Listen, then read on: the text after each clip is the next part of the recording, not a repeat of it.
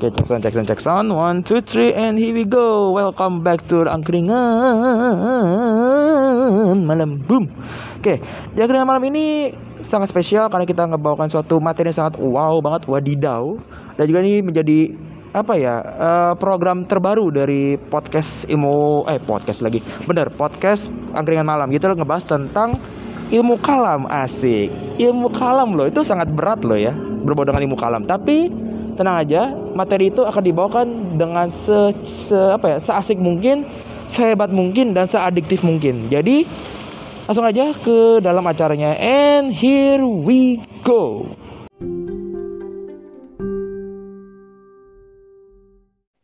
Check sound, check sound, one, two, three. Check sound, check sound again, one, two, three. Halo semua, selamat siang. Gimana kabar hari ini? Semoga pada baik-baik saja.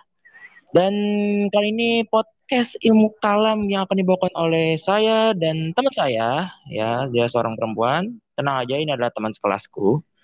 Kali ini kita akan bahas tentang dan juga nggak hanya tentang ilmu kalamnya saja, kita akan masuk ke dalam materi-materi yang mungkin para pendengar ini jarang mendengarnya. Dan kali aja kita bisa membawakannya secara adiktif, asik, dan berbau dengan ilmiah.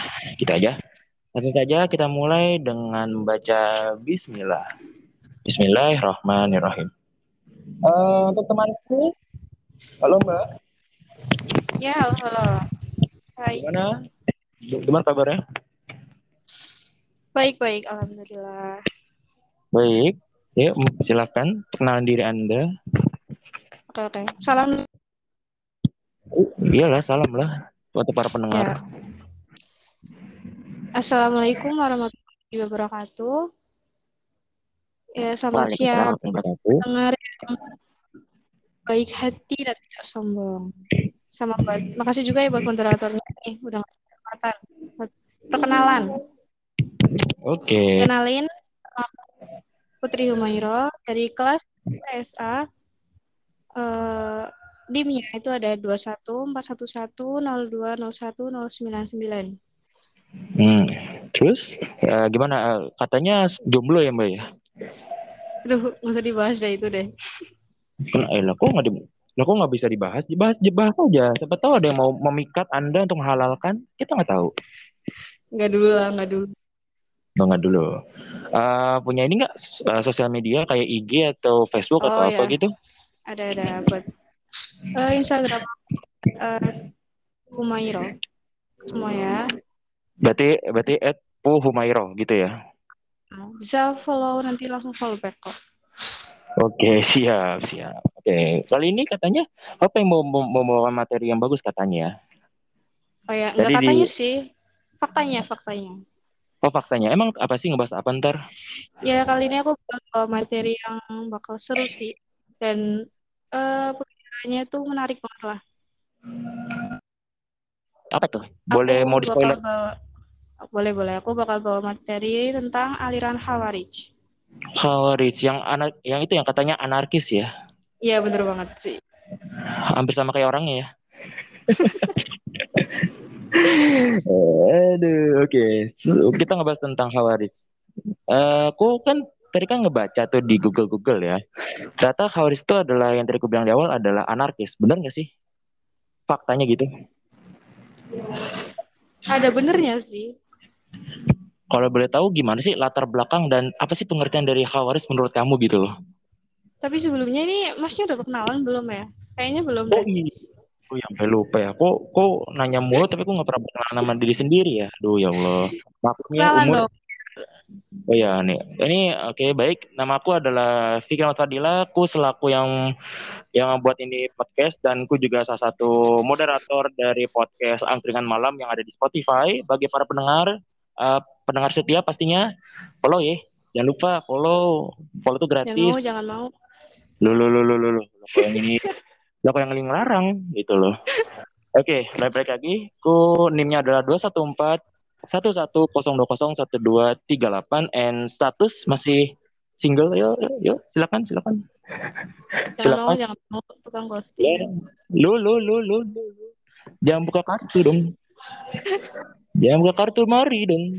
Tadi kan kan di pembahasan di tadi pada saat lagi TM kita kan ngebahas tentang jangan buka kartu. Kok Anda buka kartu? Biasa. Kan jadi tahu. Oh ya udah. Oke, aku untuk untuk sosial media masih gampang lah. Tinggal kalian follow cari aja di IG follow at f titik Hila P02. Kenapa ada namanya P? P itu ada namanya Fikri gitu loh. Kok, mau, mau di mana aja, mau di Tangerang, mau di Jateng, mau di Pokerto, mau di Jogja, panggil P Fikri. Kenapa coba? Ya Allah. Udah ada yang nanya. Iya, tapi ya aku menyangkal aja gitu. Eh bukan nyangkal sih kayak menjaga-jaga lah. Oke, okay. baik lagi udah eh, lucu ya. Manggil P. Aneh aja gitu. Dari Fikri ke Pik, happy kan hewan gitu loh. Kan jadi sakit hati saya. Tapi eh, masya Allah, itulah masa lalu ya. Untung nggak mirip ya, nggak mirip kayak itu. Hehehe, jangan sebut nama, nanti kasar. Anda teman-teman materi kasar jadi kasar. Jangan Tuh, dong. saya nggak sebut nama kok. Oh iya benar-benar nggak sebut nama ya. Cuman ini ya mereka-reka bentuk fisiknya ya. Iya benar. Oke baik. Kita balik lagi ke dalam materi ya. Tadi kita kan bahas tentang Hawaris. Menurut kamu apa sih Hawaris dan latar belakang? Begitu loh. Tapi bentar dulu deh. Kan ini Hawaris itu masuknya ke ilmu kalam ya nggak sih? Iya betul sekali. Nah, kenapa kita nggak ilmu kalam dulu? Oh iya betul juga. Oke deh kita balik ke awal dulu deh. Menurut kamu ilmu kalam tuh apa sih? Nah, ilmu kalam. Ya. Menurut aku tuh ilmu kalam itu ya hmm. uh, untuk ilmu keislaman kajian yang ada aspek jadi bagaimana menetapkan percayaan-percayaan keagamaan agama Islam hmm. Hmm. bukti yang yakin gitu. Uh, tunggu sebentar. Tadi aku mendengar suara uh, suara-suara burung-burung terbang berangkasa. Bisa diulangi lagi enggak? burung-burung berangkasa kencang sekali. Aku dengar.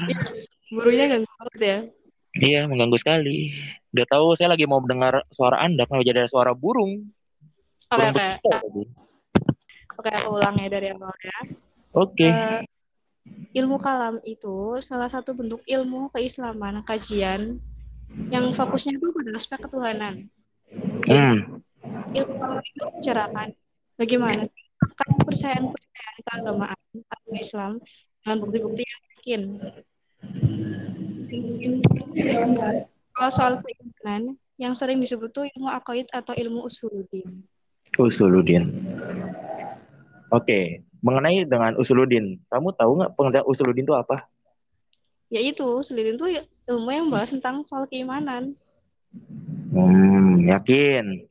Yakin lah. Bukannya usuluddin tentang dasar agama ya, kayak ya, yang kayak merujuk tentang tauhid, akidah dan ilmu kalam. Eh bener ya?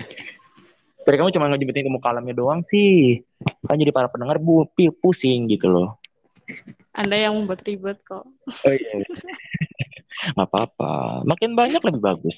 Ya, kayak jadi aku mempertegas aja tadi yang dikatakan oleh temanku. Jadi usuludin itu secara bahasa Arab yang memiliki artinya adalah dasar agama dan merujuk pada eh, pada cabang ilmu keislaman seperti ilmu tauhid, ilmu akidah, ilmu kalam. Bagi yang bagi yang nggak tahu apa itu ilmu tauhid, ilmu akidah dan ilmu kalam, tanyalah ke ustadz kalian gitu aja. Jangan tanya ke kita, kita hanya tahu seputar yang kita tahu aja. jangan ya, jangan. Jangan ngadi-ngadi kau. Oke, bagi ke dalam materi tentang hawarid. Sebenarnya hawarid itu apa sih? Nih nanya ke saya nih. Enggak, ke tembok aja gimana tembok? Tembok, jawab dong tembok.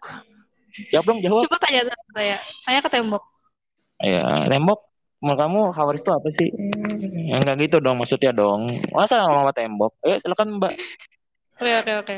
Eh Hawaris itu tuh sebutan buat kaum yang keluar dari barisan Katolik dalam persidangannya dengan Muhammad. Nah, Hawaris ini berasal dari kata kuroja keluar. Hmm. Hawaris nama lain tahu. Apa tuh? Ada dua. Yang pertama tuh ada kaum syurah, artinya itu menjual. Nah, satu lagi tuh ada kaum Haruria, yang berasal dari Harura. Harura itu nama desa di dekat kota Kufah, Irak, yang jadi tempat menetapnya kaum Hawarij setelah keluar dari barisan Ali bin Abi Thalib. Gitu. Oh, oh jadi patut aja kok orang Irak tuh bahkan orang-orang yang kasar-kasar ternyata dari situ ya penyebabnya ya. Bisa jadi. Oke, oke. Ada lagi eh, kayak eh, sebenarnya ada latar belakangnya nggak sih munculnya ini kaum gitu loh, kaum anarkis gitu loh. Ada dong. Apa Masa tuh? ada asap ada api? Pasti ada. Boleh, boleh. Jelasin dong. Oke, oke. Eh, aliran Khawarij ini tuh berawal dari adanya tahkim saat perang Siffin. Perang perang antara Utsman Ali dengan Oke, oke, tunggu sebentar, tunggu sebentar. Tunggu sebentar. Tadi aku masih mendengar suara berkicau burung terbang ke angkasa ya. Oke, ulangi lagi dong. Aku dari tadi mendengar suara burung. apa ya? Kayaknya banyak burung deh. Iya nih burungnya sangat indah gitu. Saking indah-indahnya sampai nggak nggak- kedengeran gitu suara Anda. Hebat loh. Oke, oke. Eh, jadi latar belakang kemunculan aliran Khawarij itu berawal dari adanya peristiwa tahkim. Tahu nggak nih perang Siffin itu perang antara apa sama apa? Perang Siffin tuh perang apa ya? Aku nggak tahu. Sih, oke, aku Ya, tahu.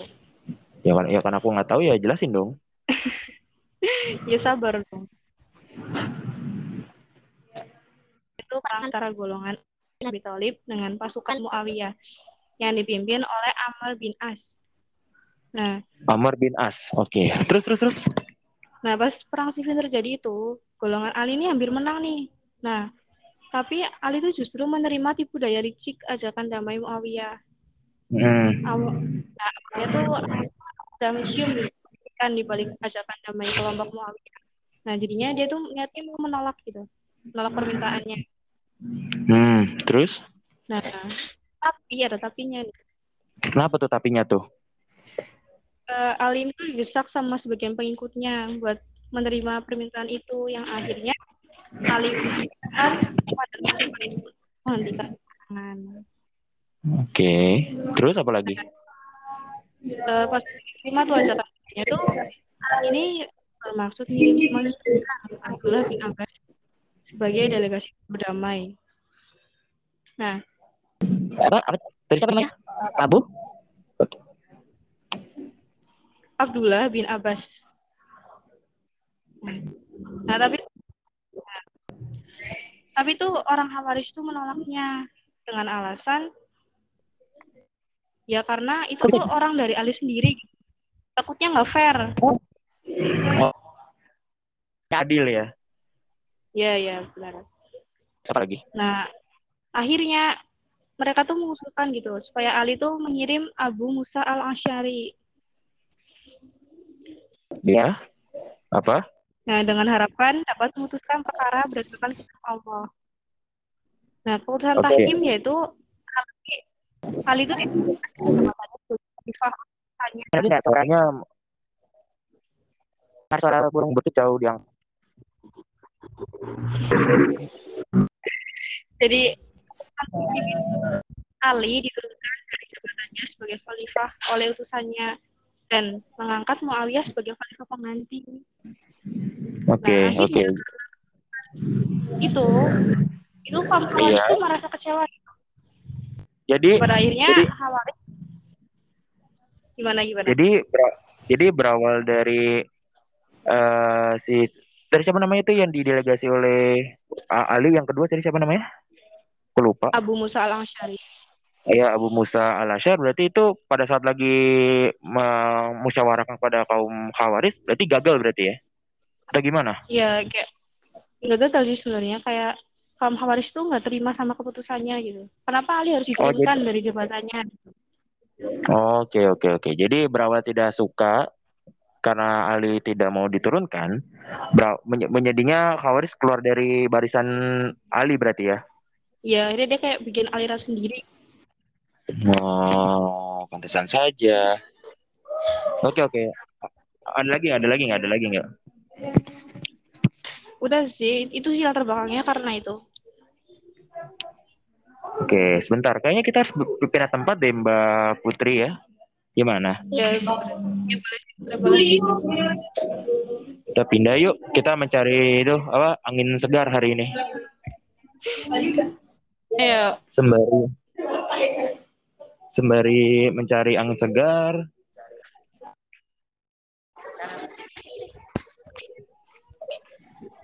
Pasti mencari angin segar ya. Kak. Dan kenapa podcast ini bisa berpindah-pindah? Karena kita sedang ada di kak. Tidak berpindah-pindah. Begitu. Oh ya. Fleksibel banget. Sebagai, sebagai podcast itu harus bisa fleksibel gitu. Kan kita kan sebagai mahasiswa yang bisa kreatif, adaptif, dan kolaboratif gitu. Jadi kita harus, harusnya fleksibel gitu loh. Ya, keren sih bahasanya. Iya dong, kan, kan mahasiswa kan harus menjadi yang terbaik dan yang terbaik. Masa menjadi siswa? Siswa kan cuman cuman kerjaan kayak duduk di kelas, terima uh, materi dari guru. Tapi kalau mahasiswa kan harus mencari materi, presentasikan, habis itu mengembangkan materinya dan uh, tugas dosen hanya memperkembangkan materinya saja. Itulah namanya mahasiswa yang terbaik gitu loh. Aduh, sungkem nih sama suhu nih. Sungkem sama suhu, siap, siap. Aku bukan suhu, aku bukan suhu, aku Celsius. Atau Wis. Fahrenheit. Aku nih aku. Aku apa ya? Kamu, kamu, kamu perempuan.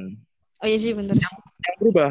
Jangan seperti yang seperti dia yang meninggalkanku. Oh shit. Waduh, berat berat berat. Oke. Lagi ke Oke, dalam Mel.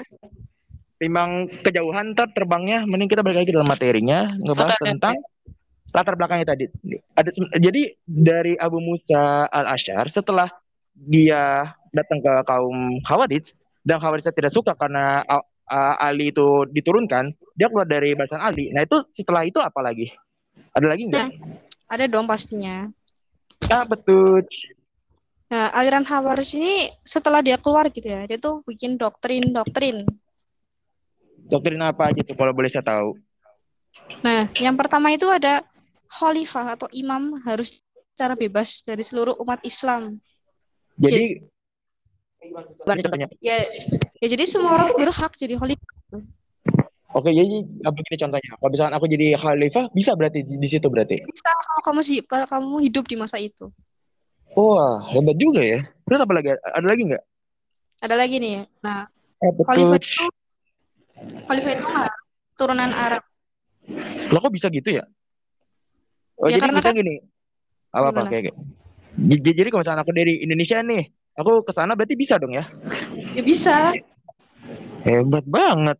Ini ininya apa doktrinnya? Ada lagi nggak? Ada lagi dong. Ah, betul. Khalifah sebelum Ali itu adalah sah. Nah, tapi setelah tahun ke-7 dari masa Khalifah Utsman radhiyallahu anhu dianggap telah menyeleweng. Wow. Oke. Selanjutnya, Apa lagi? Khalifah Ali dianggap tetap sah, akan tetapi setelah terjadi tahkim, ia dianggap menyeleweng. Berarti berawal dari tahkim itu ya, menjadinya Iya. serba salah ya. Benar banget. Waduh, kacau, kacau. Terus apa lagi? Ada lagi? Lebih, lebih kacau lagi, orang yang menyeleweng itu dianggap kafir. Lu, lu, lu, bentar nih, bentar nih, bentar nih. Kok kasar ini, kok tiba-tiba dicap kafir? Kan kayak yang saya pelajarin ya dari saya guru ke ulama-ulama, ke ustaz, tanya ke guru saya. Biasanya kalau mau cap kafir tuh ada ciri-ciri tertentu. Kok cap-cap aja? Ini ada apa ini? Kok bisa? Ini mungkin berawal dari kekecewaan ya, jadinya anarkis gitu. Hati-hati nih buat para cewek-cewek yang nolak para cowok gitu. Waduh, waduh, waduh, waduh, waduh. Mau perasaan lagi. Oke lanjut. Ini bahaya nih kalau ngomongin perasaan nih. Nih, ada lagi nih. Ah, betul. Nah, seseorang yang berdosa besar itu tidak lagi disebut muslim sehingga harus dibunuh. Nah, Eh, eh, eh, bentar, bentar, bentar lah kok.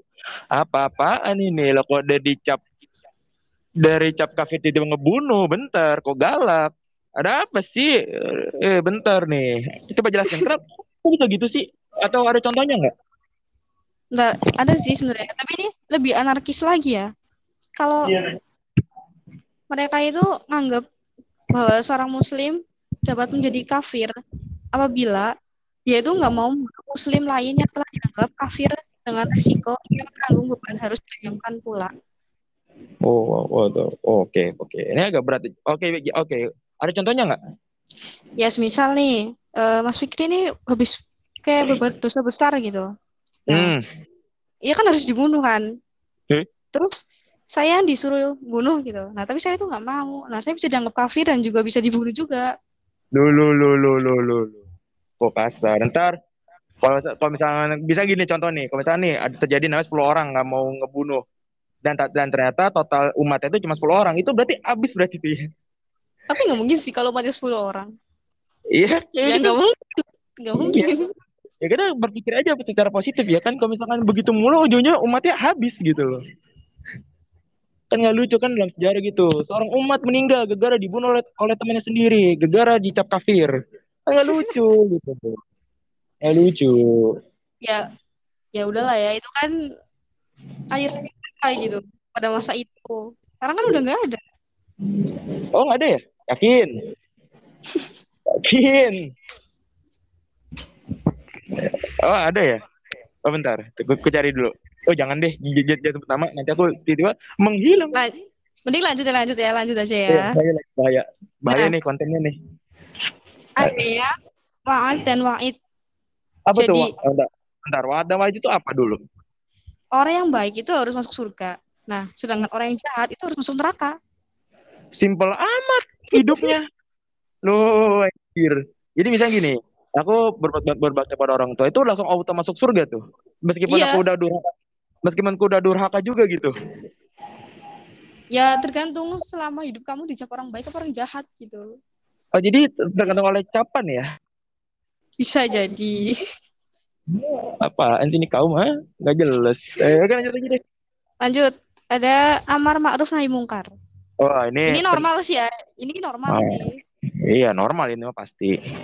Pasti. J- Oke, bentar. Sebelum pindah ke materi selanjutnya, kita tentang wa'id dan wa'id. Jadi wa'id itu tentang keburukan kan?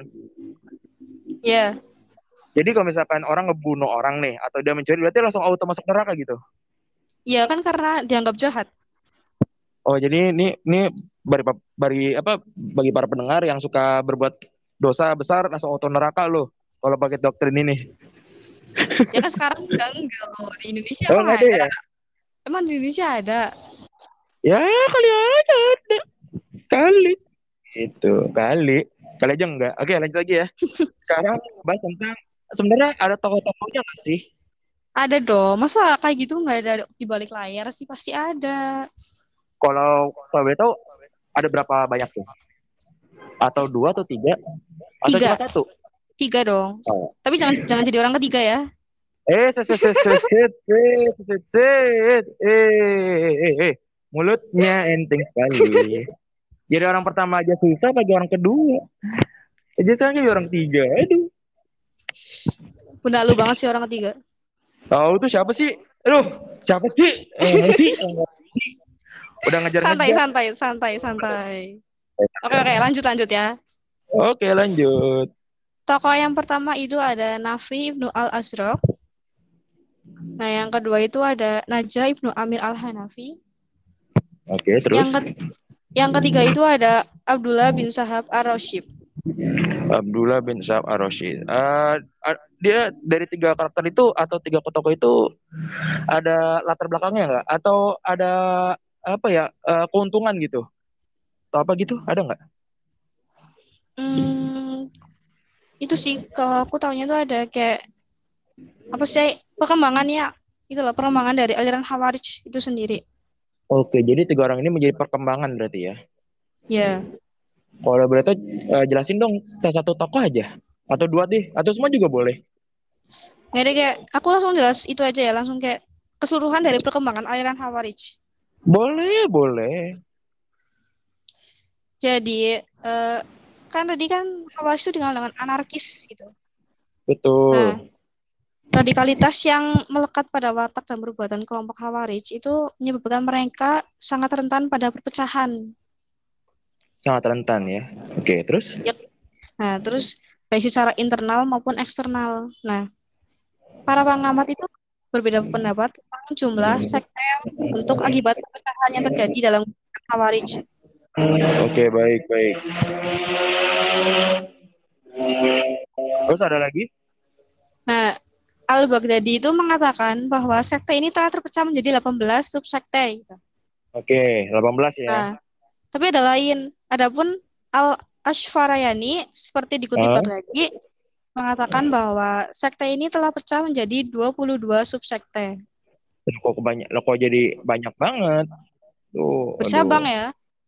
Tahu kayak kayak hubungan. Kayak buaya bercabang. Ya, Jangan buka buka kartu di mari. Loh, Nanti saya nggak nyebut, saya nggak nyebut merek loh. nanti dikejar buaya nangis. Ya kejar balik lah. Waduh, waduh, waduh, waduh, waduh, waduh. Oh berat. Oke lanjut lagi ya. Lanjut. Nah, nah terlepas dari beberapa banyak subsekte pecahan Hawarij, para tokoh itu sepakat bahwa subsekte Hawarij yang besar itu terdiri dari delapan macam. Kayak yang paling besar itu loh, paling menonjol gitu.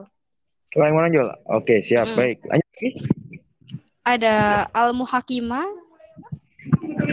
ada Al-Atiqo, Oke terus ada Anajat, Anaja. Waduh. Anajat, Anajat. Oh Anaja. Kalau aku dengar Anaja. Kalau Anaja itu, aduh. Anajat pondok ya, pondok beda lagi. Aku nggak sebut merek ya. Sekali lagi nggak sebut merek nih. Aku cuma mancing doang sih. Tata dipancing. Tata nggak umpannya. Oke lanjut ya. Lanjut ya, ada Oke. Al-Bayi Hasyah, Albaya. Terus?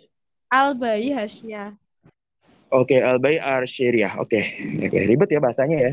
Al-Bayi Hasyah. Oke itu dia. Ah, Sulit sekali ngomong begituan. Sudah Al-Jarida, Ajarida. Terus? As-Salbiyah, Al-Saubiyah. Oke terus? Al-Abadiyah, itu ya sekali lagi bagi yang lagi mendengar sembari nyatet tuh lumayan tuh ulang-ulang aja terus tuh kalian langsung nyatet kan al basyariyah al oke selesai gitu eh lanjut lagi Oke, yang terakhir itu ada As-Sufriyah. Ah apa? As-Sufriyah. asufriyah Nah, ya itu. ribet sekali tapi nggak apa-apa. Pakai so nggak? Nggak pakai shot kan? Enggak, enggak. ya baik baik. Lanjut lanjut lanjut. Oke, udah. oke. Jadi yang ku, yang ku tangkap ya ini sembari aku lagi mencari catatanku ternyata Khawaris ini cukup wow banget gitu loh. Meskipun kasar ternyata dokternya sangat kalau diterapin Indonesia kayaknya berbahaya sekali ini ntar. Kayaknya ya. Tapi ya itulah ya Khawaris orang Irak yang punya doktrin sangat keras dikit-dikit dicap dikit-dikit dibunuh dikit-dikit di sini kafirin aja terus anak orang gitu loh. Tidak ber oke selanjutnya kamu pengen nanya tentang materiku nggak? Kamu mau bawa dari apa? Tadi belum dikasih tahu, tak?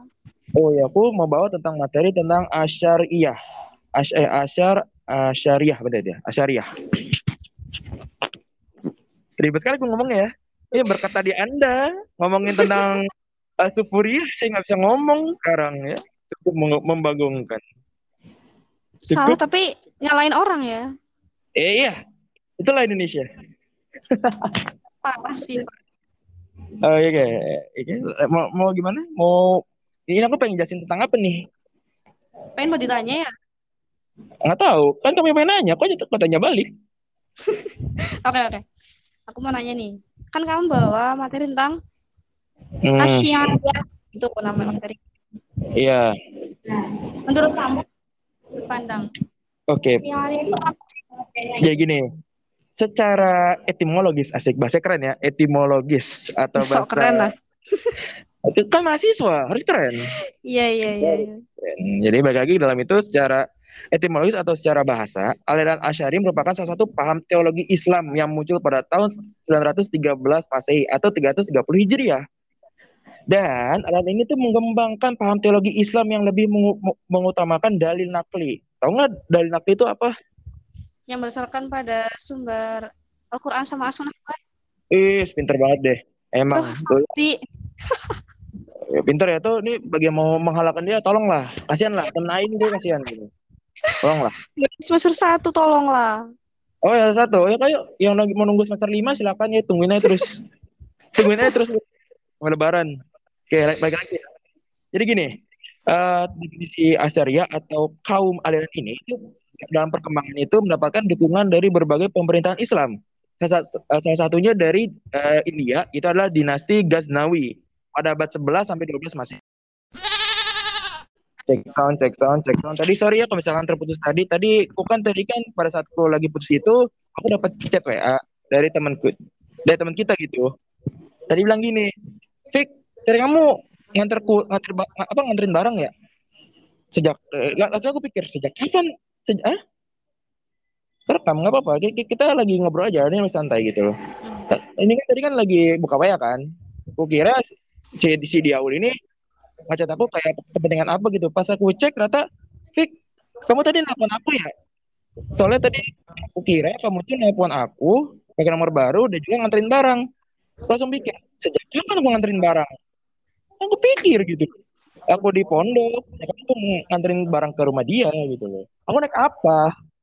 Naik Aduh, ya Allah ya Allah. Memang ya kalau lagi banyak sinyal apa sinyal gangguan WA banyak ngomong-ngomongin tentang kurir Mirip Suram, kurir kali. Lu, lu, lu, lu, lu, lu. Enggak, enggak, enggak, enggak, enggak. Aku masih kayak orang biasa kok. Eh, balik lagi ke dalam materi ya. Tadi sampai mana aku yang ngejelasin ya? Gue Ya. lupa. Oh iya, lupa. Berarti tentang perkembangannya. Ya masih pengertian kok.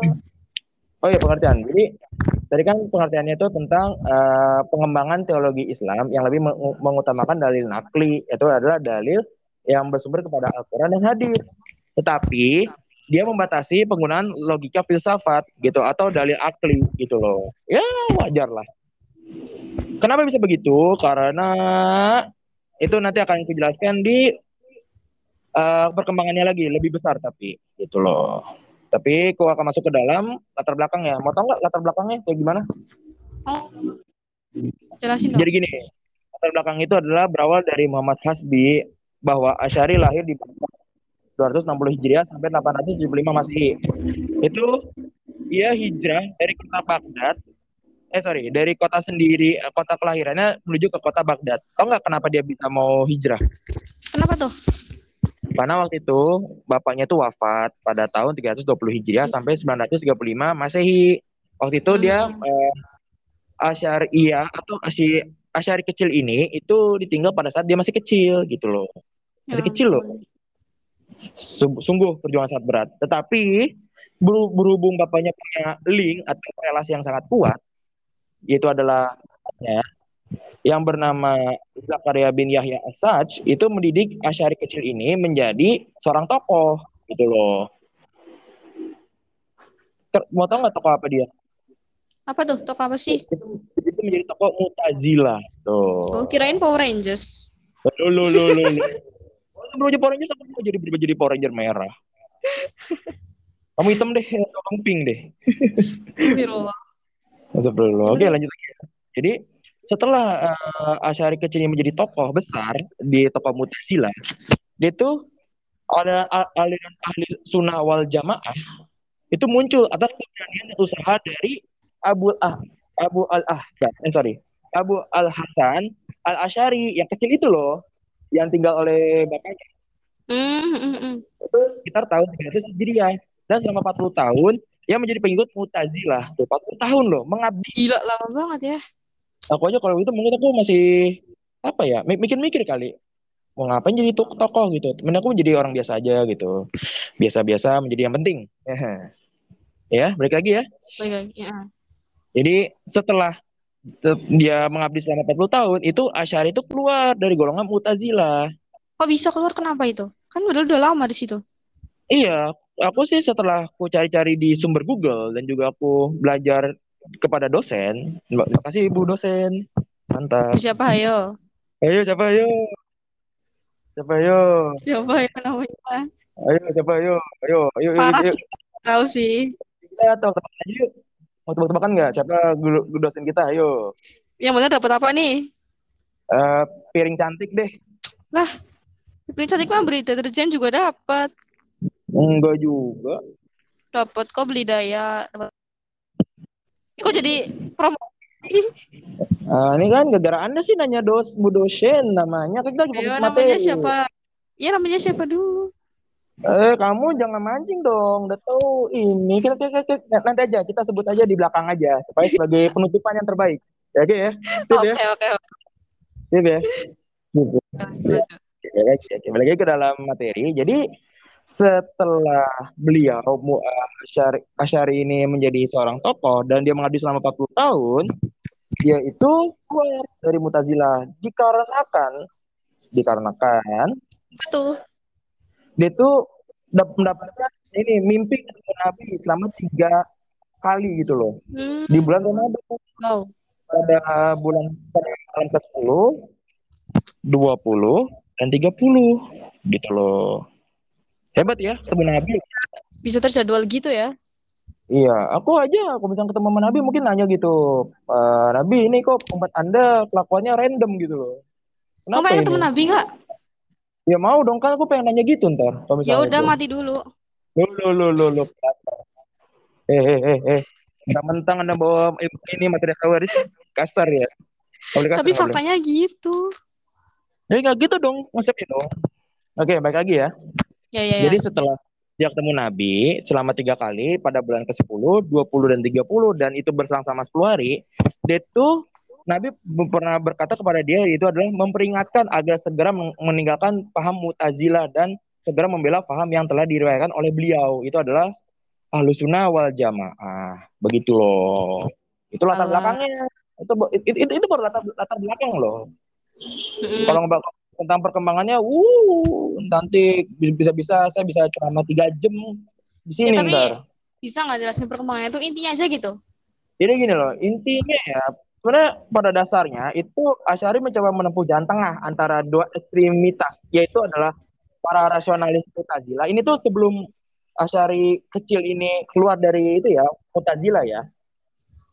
Jadi eh, tadi aku bilang di awal tadi tentang dua ekstremitas yaitu para rasionalis Mu'tazilah yang membuat wahyu di bawah penalaran dan para ekstra ekstranalis yang berbeda pendekatannya yang menolak peranan nalar dan kembali bersandar pada makna ayat-ayat Al-Quran dan hadis gitu loh. Mm-mm.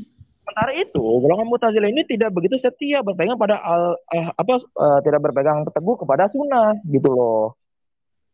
Dikarenakan di sini ada sebabnya gitu loh. Apa tuh? Sebabnya disebabkan karena adanya keraguan terhadap orisinil sunnah tersebut sehingga dianggap sebagai golongan yang tidak berpihak kepada al sunnah. Mm. Sementara sementara Asy'ari kecil ini dalam menguatkan pendapatnya tetap dahulu pada eh, pasti kita tahu di, si Asy'ari kecil ini berpegang teguh kepada sunnah gitu atau hadis gitu loh. Yang menyebabkan Asy'ari ini keluar gitu loh. Dan juga itu alasan kedua ya setelah dia menerima eh, mimpi ketemu Nabi selama tiga kali ya itu begitu deh gitu. Cukup membagongkan emang Mu'tazilah itu emang. Tapi ya semoga saja yang menjelaskan tentang teori Mu'tazilah tolonglah ya dijelaskan, kembali ya. Karena kita ngejelasin tentang al asyariyah dan khawarij gitu loh. Kita jelasin tentang Mu'tazilahnya itu sendiri gitu loh. Oke, Ya, ya, ya. Lanjut. Nih aku mau nanya. Apa tuh? Eh, pasti ada dong tokoh-tokohnya. Tokoh-tokoh. Ada Ini nggak nih? tokoh mah ada, cuman nggak mau nggak mau tahu tentang doktrinnya. Doktrinnya ada loh. Oh ya, ya, yaudah deh, doktrin dulu deh, doktrin dulu deh nggak apa-apa. Nah, ini pertama doktrinnya dari Asyariyah atau Asyariyah. Pertama adalah sifat Tuhan. Pertama, apa tuh sifat Tuhan? Jadi gini, di pandangan aliran Asyariyah mengenai sifat ketuhanan ialah mengakui zat Allah Subhanahu wa taala yang berbeda dari makhluk. Contohnya adalah Allah Maha mendengar. Sedangkan sifat itu berbeda dengan eh, manusia biasa kayak kita nih berdua nih yang hanya mendengar gitu loh. Eh, gini contohnya. Kamu eh, apa ya berdoa di dalam eh, mendoakan kepada dia semoga, semoga dia itu menjadi milikmu gitu loh. Nah, Allah Hmm, tahu tuh, tahu gitu loh. Atau kayak gini deh, di sepertiga malam gitu loh. Oh, semoga dia menjadi milikku, tapi karena sampai sekarang belum dibolehkan ya udahlah. Ya udah sih. Sedih Belum emang. takdir gitu ya. Sedih banget ya. Hah? Apa? Belum takdir gitu. Belum. Coming soon kayaknya. Coming soon. Oke, oke, lanjut ya. Oke, lanjut, Jadi, lanjut, lanjut. Tuhan adalah mengakui zat Allah Subhanahu wa taala yang berbeda dengan makhluknya, begitu loh. Yang kedua, adanya kekuasaan Tuhan dan perbuatan manusia. Maksudnya apa? Begini, di aliran Asyariah ini meyakini bah- bahwa manusia tidak memiliki kekuasaan untuk menciptakan sesuatu kecuali dengan adanya daya dan upaya dari Allah Subhanahu wa taala. Begitu loh. Ngerti nggak? Ngerti, ngerti, ngerti. Contoh deh, kayak kamu nggak eh, ikan, ikan berwarna. Itu kamu kalau misalnya kamu bisa hidupin hidupin deh tapi ya karena kamu nggak punya kekuatan itu ya kamu nggak bisa gitu loh. Itu nama contohnya contoh dari penerapan doktrin Asyari yang kedua gitu. Nah, sedangkan di sini ada keadilan Tuhan. Nah, keadilan Tuhan ini adalah doktrin ketiga dari Asyariah gitu loh. Aliran Asyari ini berpendapat atau berpandangan bahwa penentuan nasib manusia itu di akhirat merupakan hak mutlak dari Allah Subhanahu wa taala itu sendiri gitu loh. Jadi misalnya gini, kamu sudah eh, berdosa, itu bertobat ya. Yang tahu hasilnya itu cuma Allah doang. Kamu cuman cuma modal kayak berikhtiar, bertawakal dan yaudah begitu aja terus. Gitu loh. Dan yang terakhir ini yang keempat ya, ini kayaknya apa ya dibilangnya kayak menjadi semua harapan manusia gitu loh. Itu adalah melihat mau mau, mau tahu nggak apa? Apa tuh apa? Kepo dong. Melihat Tuhan di akhirat gitu loh. Siapa tahu? Kamu pengen ketemu Allah nggak? Pengen tapi jangan sekarang. Oh iya, yang itu kamu aja. Oke, lanjut ya. Ntar, aku mau jadi buka kartu lagi ntar. Eh, jangan jangan jangan bahaya bahaya. Oke, oke. Aku, aku aku balik lagi ya. Jadi gini, Dalilan Asyariah ini membuat keyakinan bahwa melihat zat Tuhan adalah kegembiraan paling tinggi bagi manusia di akhirat kelak. Perihal bagaimana manusia bisa melihat zat Tuhan itu sendiri, hanya Allah doang yang tahu. Jadi kita hanya berkata, wallahu a'lam bishawab. Gitu aja. Ya, gitu. hanya Allah doang yang tahu. Nah, yang terakhir nih. Apa tuh? Ini kalau misalnya, kamu- kalau misalnya kamu berdosa, tolonglah tobat. Ya Allah. Ya, oke, oke. Jadi gini, di dalam Asyariah itu meyakini bahwa orang Islam yang, yang melakukan dosa besar layak disebut dengan fasik. Tahu nggak fasik itu apa? Apa tuh? Masa nggak tahu fasik sih? Ya ampun, ntar Ya, Bu dosen tahu marah lo. Ntar Bu, Bu dosen marah Ya, lo kalau nggak tahu lo. Aku tuh mau mewakili dengar yang pasti awam gitu. Pasti kan nggak tahu fasik Oh. apa gitu. Iya, siap, siap, siap, siap. Nah, oke. Jadi gini, orang fasik itu adalah orang yang munafik gitu loh. Tahu nggak munafik Hmm, apa? Kalau nggak tahu searching. Sering ketemu. Oh iya, Iya, siapa tuh? ada. Bukan nama dong. Nggak boleh lah. Oke, baik. Oke, jadi gini.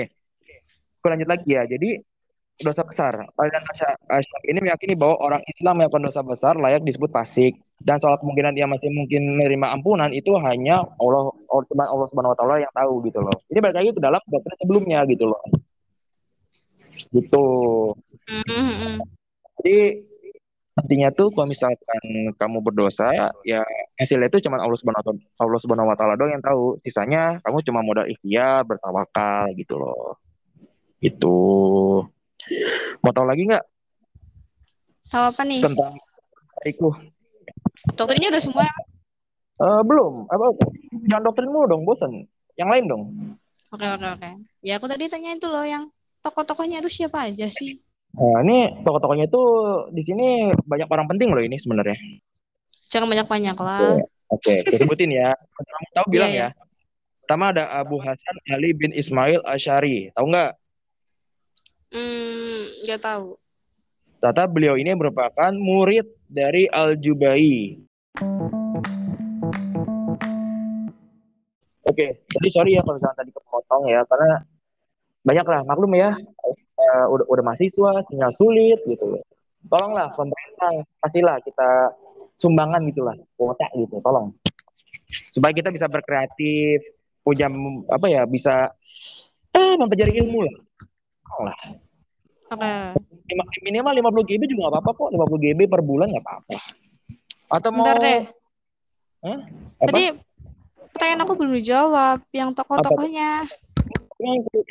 Kok tadi udah bilang tadi di awal ada Abu Hasan Ali bin Ismail al beliau merupakan si Asyari kecil itu loh Asyari- kecil tahu kan Tahu-tahu yang tadi ayahnya meninggal kan? Iya betul dia tuh ternyata dia tuh tinggal di Basra gitu loh dia murid dari Al Jubai atau bisa bisa dikenal sebagai apa ya eh, sahabat dari bapaknya lah gitu loh beliau ini eh, meninggalkan aliran Mu'tazilah yang tadi aku bilang karena ya tadi yang tentang ketemu Nabi habis itu ya paham-pahamnya itu ya bersinggungan dengan Mu'tazilahnya itu sendiri gitu loh hmm, hmm. Oke, itu pertama. Dan juga dia tuh menjadi itu loh, menjadi pendiri aliran Asyari, Asyariah itu itu sendiri gitu loh. Jadi hebat ya. Keren sih, keren keren. Ya selanjutnya, eh ya sampai lupa dia tuh meninggal di Baghdad pada tahun 324 Hijriah. Gitu loh. Oke, selanjutnya ada Al-Qadi Abu Bakar Al-Bakilani. Beliau merupakan Oke, lupa sampai sebut nama panjangnya. Ini nama ini nama lengkapnya nih. Mau denger nggak siap? Mau tahu nggak? Boleh, boleh, boleh. Coba. Eh, dengerin ya. Kalau misalkan nggak ngerti ya tinggal di itu aja, minta ulang aja. Siap, komentar. Ya, siap. Jadi namanya itu adalah Muhammad bin Tayyib bin Muhammad bin Jafar bin Ali Qasim. Nah, itu loh ya. Ya, dia bisa dikenal sebagai Al-Qadi Abu Bakar Al-Bakilani gitu loh. Aduh, itu logat Arabnya bagus banget ya, udah kayak oh, turis-turis Arab gitu. Turis Arab. Eh, jangan lah. Cocok nih jadi eh, gitu ya ntar. Insyaallah coming soon.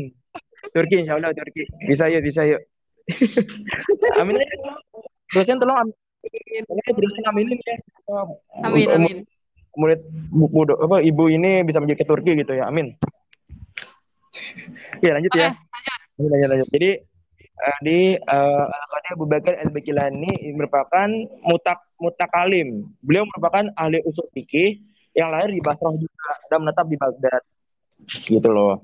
Dan peran Al-Bakilani ini di dalam teologi Asyari itu merupakan uh, apa ya, orang yang mengembangkan metode dari aliran syariah itu sendiri gitu loh. Gitu loh. Jadi itu pernah disebutkan oleh Ibnu Khaldun dalam mukadimahnya, beliau merupakan metode, eh, pengembangan metode torikoh dan juga merupakan eh, sorry, dan juga meletakkan premis-premis logika yang menjadi dasar pijakan dalil-dalil dan teori-teori yang menetapkan substansi primer al-jauhar dan al-fard gitu loh. Dan hmm. ada al eh, sorry, ada void atau al-khala dan accident itu adalah al-arud gitu loh. Iya, yeah, ya. Yeah. Selanjutnya ada Al-Iman. Al-Iman adalah Al-Iman Haramain Al-Juwaini ya. Mau tahu nggak nama panjangnya siapa lagi nih? Si boleh beliau. dong, boleh spill, spill. Spill ya. Dulu nih ngomongin nama beliau tuh kayak ngomongin uh, masalah Indonesia. Panjang. Panjang sekali. Oke, ulang ini dengar ya. Nama yeah. panjangnya adalah Abu Al-Malik Al-Malik bin Abu Muhammad Abdullah bin Yusuf bin Abdullah bin Yusuf bin Muhammad bin Hayuya Al-Juwaini. Tuh panjang gak tuh. Amin. Eh bukan doa. Oh itu bukan doa ya? Saya bilang doa. Ada hilang doa ini. Doa apa doa ini? Hut, diam. Jangan ngomongin doi. Nah, kan dia lagi ngejar yang lain. Hut, oh iya udah, udah, udah sakit sih. Oke oke lanjut. Jadi gini Beliau merupakan bermazhab Syafi'i gitu loh. Lahir di Iran pada tanggal 18 Muharram 419 Hijriah gitu loh. Kemudian peran dari Al-Juwaini uh, Al-Juwaini ini merupakan pengembangan juga dari tokoh-tokoh sebelumnya. Itu adalah memperjelas teologi al sorry, memperjelas teologi al-Asyariah dengan menetapkan, kaidah-kaidah dan dasar-dasar yang kuat sehingga aliran ini menjadi tetap tangguh gitu loh. Oke. Dan okay. juga dia tuh meninggal pada tanggal 25 Rabiul Akhir 478 Hijriah di Nasaibur. Bagi yang nggak tahu di Nas Nasaibur di mana, searching di Google. Jangan nanya saya, saya juga nggak pernah ke sana. Gitu. Oke, lanjut ya. Itu di masih sini. Ada? Eh masih. Panjang emang. Oke, oke, oke. Siap mendengarkan lah pokoknya. Waduh, waduh pendengar yang Apa baik. Apa sih ya. yang Iya. Apa apa gimana gimana? Enggak, lanjut, lanjut. Ngomong apa? Eh, eh, eh, eh, ngomong apa tadi? Enggak, lanjut, lanjut, lanjut. Meskipun Anda samping saya, hei tadi ngomong apa tadi Anda? apa Anda? Tapi tahu ya, pas mendengar ya. Oke, okay. lanjut. Ya, ini selanjutnya adalah ada Imam Al-Ghazali. Ini, ini orang penting nih. Tahu nggak orang pentingnya? Beliau merupakan uh, apa ya tokoh Oke ya, masya Allah tadi ya, masya Allah banget tadi tuh. Ada ada ada accident lucu gitu. Lagi ngerekam tiba-tiba dimatiin mic-nya, kan lucu. Maaf maaf, ini efek lapar ini, belum makan siang. Yaudah, yaudah, jadi kita makan-makan aja ya. Nggak mau makan di mana? Dibayarin Mas Fikri nih. Waduh, waduh, waduh, waduh, enggak, enggak. Ada namanya bayar diri sendiri. Aduh. Gitu ya. Jadi kita balik ke dalam ya, Imam Al-Ghazali. Nama lengkap beliau nih, bagi yang mau nyatat silakan nih. Nama dia adalah Muhammad bin Muhammad bin Ahmad Al Ghazali. Ya, ini cukup pendek. Muhammad Aku bin hafal. Ah, coba apa? Muhammad bin Muhammad Ahmad Eh, Ibn bener. eh, bener lah. Cuma kurang satu bin. Oh, orang bin ya. Oh, oke, oke, oke. Tenang aja. Salah itu Tengahnya udah mencoba. betul. Mencoba aja dulu. Oke, balik lagi ya. Coba aja kalau ngejar yang lain ya nggak apa-apa. Ya udah, jangan merek mulu. Nanti saya bisa bisa mencari nih. Oke oke oke. Jadi gini, dia itu bergelar Hujat al-Islam dan Zain al-Adin at-Tusi dan dipanggil dengan nama Abu Hamid gitu loh. Beliau lahir di Tus tahun 450 Hijriah dan juga beliau hidup dengan keluarga yang sangat sederhana tapi teguh dalam prinsip-prinsip Islam. Tuh. Dari kecil sudah mem- mem- apa mau apa ya? Bahasanya itu kayak sudah memegang teguh. Coba Yes. kamu, kamu apa coba pada saat muda ngapain coba? Sekarang saya masih muda. Ini lagi duduk. Aku udah, aku udah tua. Ini masih muda ya. Saya belum 18 tahun loh. Oh, belum 18 oh ya, di pil lah gitu. 18. Ntar November 12-nya tanggal 29 jangan lupa ya. Matiin tanggalnya. Waduh, waduh, waduh. Oke. Emang tanggal lahirnya apa sih? Tanggal 29 November. Do, apa? 29 29 November. Bulan November depan. ya. Bulan depan nih. Waduh, waduh. Yuk, ya, tolong ya nih para bagi kalian yang pernah mendengar nama dia. Nama dia itu Putra Humaira. Eh salah loh, salah loh. Kok putra sih? Dia nama dia adalah Putri Humairo. Dia kelas dari Ekonomi Syariah kelas 1, tanggal lahirnya adalah 29 November. Ya, bagi kalian temennya tolong aja ceplokin telur gitu kepalanya. Astagfirullah. Ya, tolong. Kali aja. Kalau aku masih nggak mau kan kan kan anak baik-baik menyayangi perempuan. Nah gitu lah ya. Itu merah oke lanjut lagi. Jadi bahaya. Lanjut, lanjut. Oke, jadi gini. Peranan dari Imam Al Ghazali itu telah cukup tergambar dalam dengan gelarnya yaitu, yaitu adalah Hujatul Islam. Yang disandangnya yang tentu bukan beliau yang menamakan dirinya tapi adalah umatnya gitu. Oke selanjutnya beliau juga mem- memformulasikan kembali pendapat asli dari Asyar Arya atau sorry dari si Asyari kecil itu loh. Dengan Oh, logika yang rasional dan menentukan dalil-dalil tuh. Emang agak sedikit bahaya sih kalau menentukan dalil-dalil tapi ya itu begitulah beliau. Kita nggak boleh men- menghujat nggak boleh. Kita tuh harus mempelajari supaya kita tuh di masa depan tuh tahu gitu ternyata oh karakter apa orang-orang dulu tuh melakukan ini nih berarti kita nggak boleh kayak gitu gitu loh Jangan seperti orang yang sudah, sudah masuk lubang dua apa sudah masuk lubang malah masuk lagi gitu loh. Salah tuh. Kayak kamu tuh Putri. Apa? Kok saya? Kayak kamu, kamu udah ngejar dia, tapi dia nggak mau tetap aja dikejar. Lah, bukannya itu Anda ya? Oh, salah. Saya... Eh, enggak ding, Anda kan ngejar tapi dia ngejar orang lain, santainya mundur. Oke, oke, oke, udah, udah, udah, udah. Ini udah belum nih? Eh, sebentar. Selanjutnya setelah dia eh, memformulasikan dan juga dia itu eh, meruntuhkan dalil-dalil para filosof tentang hukum kausalitas dan ajaran asli al syariah ini ber- tercermin kembali pada pandangan-pandangan teori eh sorry kok, kok teori sih pandangan-pandangan teologi al ghazali efek gak makan nih kayak gini nih ya lanjut ya dan Oke. juga ajaran ini tuh meluaskan di kalangan Islam Ahlussunnah wal Jamaah dan di dan beliau ini meninggal pada hari Senin 14 Jumadil Akhir 505 Hijriah dan dimakamkan di Zohir Al Tabaron di salah satu tempat di Tus berdampingan dengan makam Harun al Harun al Rashid gitu loh cukup panjang ya emang kalau beliau ini didengar-dengar gitu loh Untung materinya itu menarik gitu, jadi nggak ngantuk gitu. Kok yang bawain juga keren-keren gitu ya. Iya, ngebahas tentang perasaan mulu. Meskipun sangat luar biasa tadi ya, tiba-tiba dimatiin. Hebat. Enggak ini sinyal beneran. Oh sinyal. Aku udah bilang sinyal tuh jangan di itu jangan dijauhin kayak dia. Udah deh, jangan ngomongin doi mulu, kenapa sih? Aku selalu bilang aku kan pejuang fisabilillah. Oke oke oke, lanjut lanjut. Single fisabilillah sampai akhirnya terima. Oke lanjut ya. Jadi segitu tuh tentang eh, bab aliran Asyariah gitu loh.